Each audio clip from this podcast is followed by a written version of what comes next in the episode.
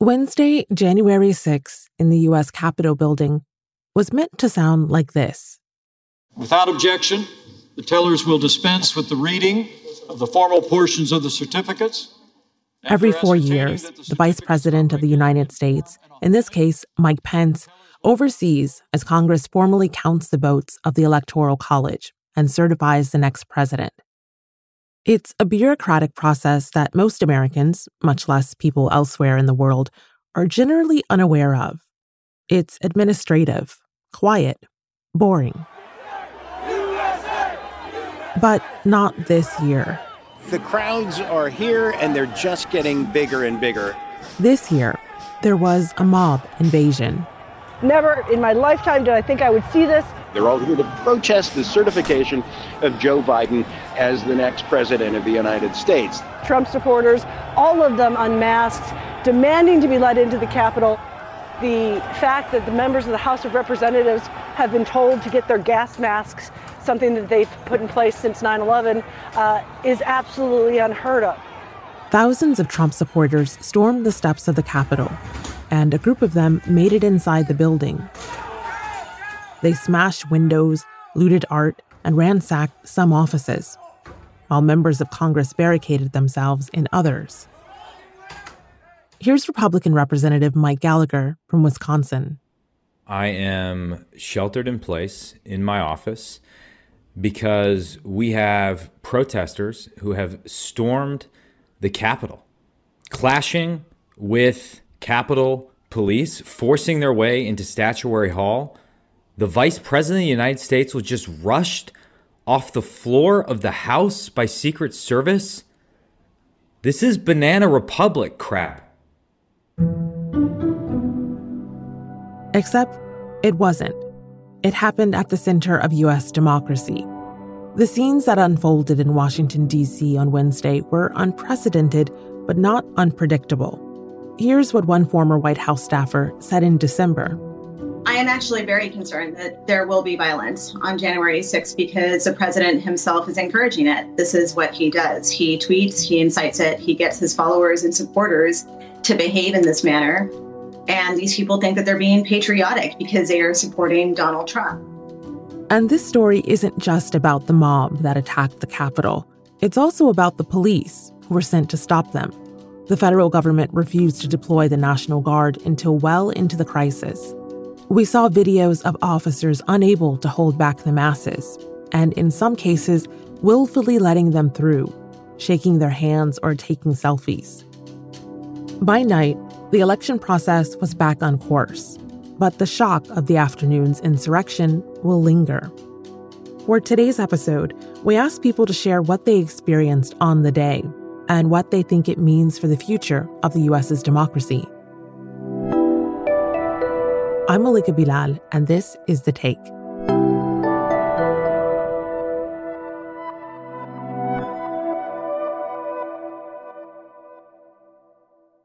We beat them four years ago. We surprised them. We took them by surprise. And this year, they rigged an election. They rigged it like they've never rigged an election before. The day began with this rallying cry from President Donald Trump to thousands of his supporters just behind the White House.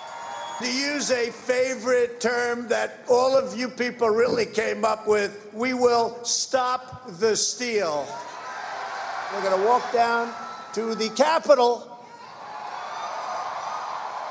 and we're going to cheer on our brave senators and congressmen and women. And we're probably not going to be cheering so much for some of them because you'll never take back our country with weakness, you have to show strength and you have to be strong. Trump riled his supporters up with inflammatory words and misinformation. Hundreds of them went from the rally straight to the Capitol building. This is what everybody was afraid of. Al Jazeera's correspondent Patty Culhane was there. When the president started talking about don't let them steal the election, they're very, very angry and they are trying to get in to do the president's bidding to convince Congress that he should be given the election that he lost in a fair election. For hours, Patty reported from the base of the Capitol. She saw the rioters swarm the building and break windows to push their way in. Al Jazeera knew that this was a risky situation, so they provided me with a security guard. So obviously, people knew that this could get tense.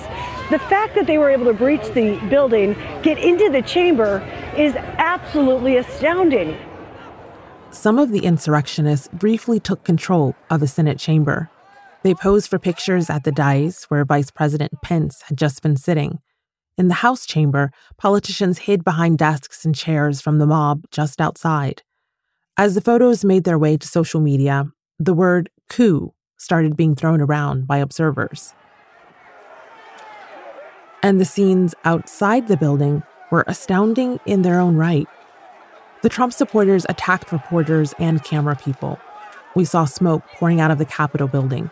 At some point, live on TV, we could hear Patty choking on the tear gas that police had fired nearby. I just heard the sound of tear gas being fired on the front side of the Capitol again. Tear gas is wafting through the air. Um, Patty, I know it's very difficult for you to speak right now, but uh, uh, please try and stay with us if you can, because something seems to be happening. Where we were located, we were able to see a paramedics rush a person into the ambulance, followed by uh, dozens of uh, Trump supporters. We believe the media has been attacked by the Trump supporters on the front side of the Capitol. We've seen pictures on social media of protesters gaining access to the Speaker of the House's office. This is a chaotic scene. The masses seem to have mostly gone, at least from the side of the Capitol that I'm on. But in the distance, you can hear the constant sound of tear gas being fired. I know they were using flashbang grenades earlier. It is a remarkable scene here in the United States Capitol. Patty was one of the many brave reporters who ran towards the metaphorical fire as the insurrection escalated. There were others who were already inside. My name is Tia Mitchell, and I'm the Washington correspondent for the Atlanta Journal Constitution newspaper.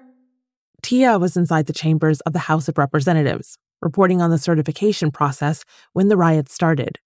I was up in the media area, which is like kind of above and behind where Speaker Nancy Pelosi sits and where Vice President Pence had sat when he was presiding. We could not be evacuated in time before the rioters started busting out the windows and banging on doors trying to get into the chamber. So we saw that unfold in real time. There's that picture that's going around of like officers with their guns drawn and they have a piece of furniture barricading the door. And we saw that happening. They didn't get in, but they were outside. When we finally did get evacuated, we had to walk past some of those insurrectionists who Capitol Police had subdued and they were laying on the floor face down. So, you know, it's been really hard for me because I was in journalist mode even after it unfolded. I was documenting what happened on social media. And so I didn't really think much about it. I just kind of was like, let's chronicle this because something's happening that's important and people need to know about it. But I've never seen anything like this, of course. And I mean, I used to be a crime reporter in Jacksonville, Florida, which is kind of a, a scrappy town. And I've seen some things, you know, but I haven't seen anything quite like this. Even in protests I covered, I've never seen anything quite like this. I don't even know if there's anything I would compare it to a lot changed after 9 11. And I think, you know, this was not on the scale of bloodshed or scope of 9 11 by any means, but the US Capitol is our symbol of democracy. And so we're going to have to talk about what that breach, that coup attempt, that riot in the Capitol, what that means. Cirilo Manego, a black activist who lives right by the Capitol, told us he also made his way there to bear witness. Essentially, what was going down was happening in my backyard. So immediately I started texting groups, making sure all my folks were safe. And then I went out there to make a stand. I wanted to see what was going on. The more and more you got into the crowd, you really, really felt the electricity. I would call them almost domestic terrorists. People trying to stage a coup, running inside our nation's capital with body armor, things to basically hog tie people with. So they had real intentions on going in there and not being friendly, not trying to have a conversation, but to overthrow our nation's capital. Cirilo told us it was shocking to be out there among so many people that were ready to disregard the US election process. And what was more shocking still was how the police reacted. Cirilo had been in a crowd facing down the police before, but the police response this time was restrained compared to what he experienced at the peaceful Black Lives Matter protests last summer. I was down there at the White House for the protests. Rubber bullets were being shot at peaceful protesters. The weird part about what was happening at the Capitol, while there was some kind of pushback from the Capitol Police in DC Metro, it wasn't like we saw um, by the White House. And really, white folks were almost escorted into the Capitol to some degree. We posed that thought to Washington, D.C.'s Attorney General, Karl Racine. He's essentially the city's top lawyer, and he too was struck by the comparisons between Wednesday's events and last summer's protests. I juxtaposed what I saw few officers, really few, if any, physical presence, a mob walking right through them, breaking windows, with what occurred on June 1 when the Black Lives Matter protest, multi ethnic, multiracial, multi generational, overwhelmingly nonviolent protest occurred, where there were literally brigades of federal officials, including National Guard in full military regalia, blocking protesters who had never indicated in social media or otherwise that they would storm the Capitol. That contrast was shocking, but at the same time, it was a vivid depiction of inequity and justice. Racial injustice was inevitably on a lot of people's minds as they watched what was happening. Many of the insurrectionists carried Confederate flags, symbols of slavery, through the halls of the Capitol. And to many, their boldness seemed afforded to them because they are white Americans.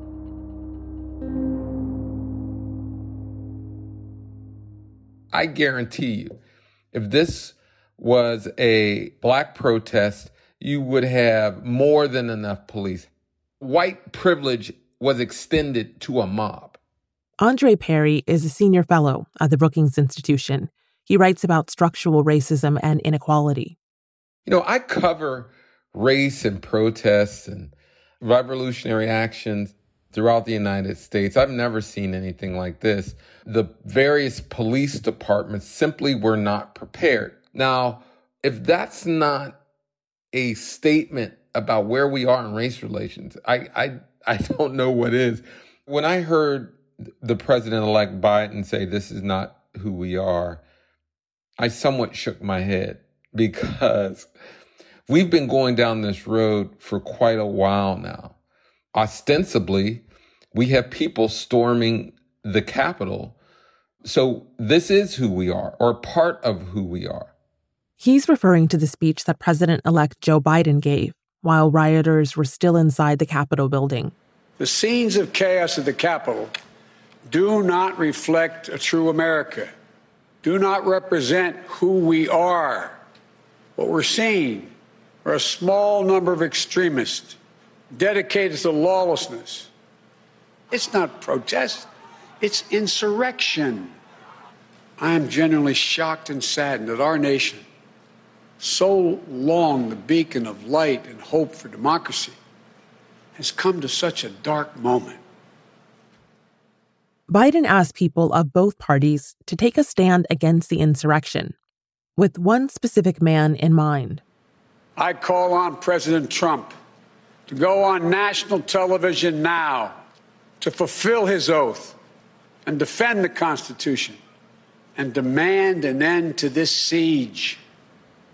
Trump responded within the hour with this video message on Twitter. This was a fraudulent election, but we can't play into the hands of these people. We have to have peace. So go home. We love you. You're very special. You've seen what happens. You see the way others are treated that are so bad and so evil. I know how you feel, but go home and go home in peace. That tweet was soon removed, and Twitter temporarily locked the president's account. Facebook and Instagram soon followed. Their suspensions will last through the end of the Trump presidency. But some would argue the damage was already done. Some, like anthropologist Stephen Gardiner. I've been researching militias and the far right since the early 1990s. This group of people who stormed the Capitol today, this was a wider swath. This was Trump supporters who have been egged on, who have been whipped up by violent rhetoric, by conspiratorial rhetoric coming from Trump and coming from his supporters in right wing media. We have a president who is reaching out to appeal to factions that romanticize violence, that see themselves as engaged in revolutionary action, in a new civil war, of being at war with a faction of the country. What does this mean for American democracy? It shows us just how precarious it is, like democracy everywhere. Democracy depends on trust of institutions. And Trump's repeated calls for essentially coup like activity are having a chilling effect on people's trust in institution. And without trust, democracy fails.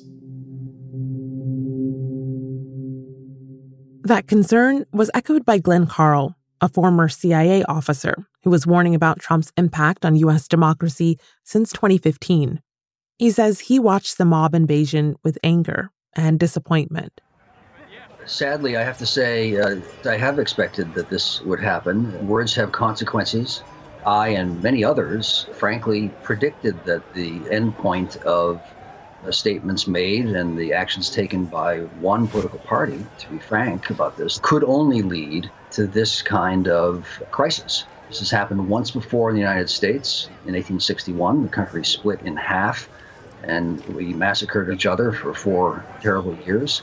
We are not at that point, but uh, it was quite clear from the beginning of the Trump phenomenon that he embodied a populist rejection of reason and the trends of society. So this is not a surprise. Glenn says his and others' warnings about right wing militias were not just ignored, they were suppressed. For 25 years and more, the FBI, CIA, what's now the Department of Homeland Security, have all assessed every year that the primary threat to American institutions and citizens are right wing American militia and organizations. When the government uh, agencies said this, however, the Republican leadership at the time, and I'm speaking factually, I'm not making assertions, refused to let the intelligence community say that. We could only say that there were Islamic terrorists, and there were, who were the primary threat. So if you refuse to acknowledge reality and you abet their behavior, this is what you get. By Thursday, at least five people were dead. Police had recovered pipe bombs, seized five guns, and arrested 70 people. The mayor of Washington, D.C. declared a public emergency that will last through January 20th, Biden's inauguration day. The chaos seemed to end as abruptly as it had started. Al Jazeera's correspondent John Hendren, who was there, says he hadn't truly understood what had happened until it was all over. At the risk of outing myself as an old man, I've been covering various presidents for about three decades, but I've never had a day like Wednesday.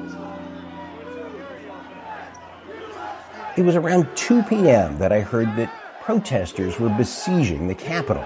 And so I went there and found not only had they taken over, they'd broken in. And I watched as they were using barricades to smash in the door at the north entrance as some were repelled by the tear gas of the police inside, clearly outnumbered.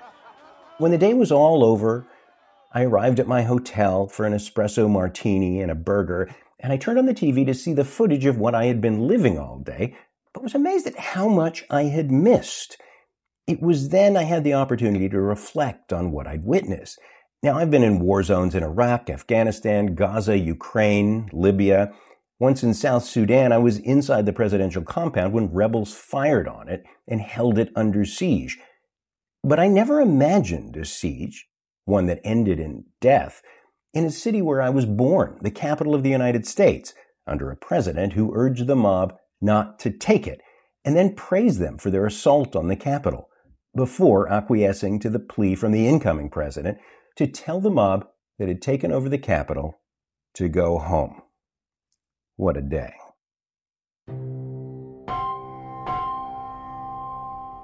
At 8 p.m. on Wednesday, after a thoroughly chaotic day, Congress reconvened in a Capitol building that still had vandalism on the walls and broken glass on the floors. And the lawmakers set out to finish what they'd started that afternoon. Mike Pence kicked off the proceedings. To those who wreaked havoc in our Capitol today, you did not win.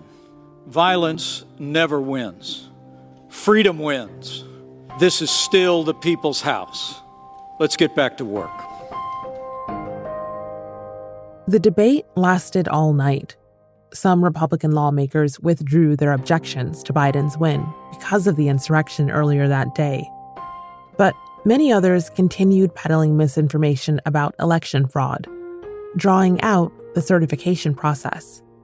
Joe Biden was officially declared the winner as dawn approached on Thursday morning, 15 hours after it had begun on Wednesday afternoon. And that's the take. This episode was produced by Priyanka Tilve, Negin Owliaei, Alexandra Locke, Nay Alvarez, Amy Walters, Dina Kesbeh, and me, Malika Bilal. Our engagement producer is Natalia Aldana. She also helped us with reporting. Alex Roldan is the take sound designer, and Stacey Samuel is the executive producer. We'll be back.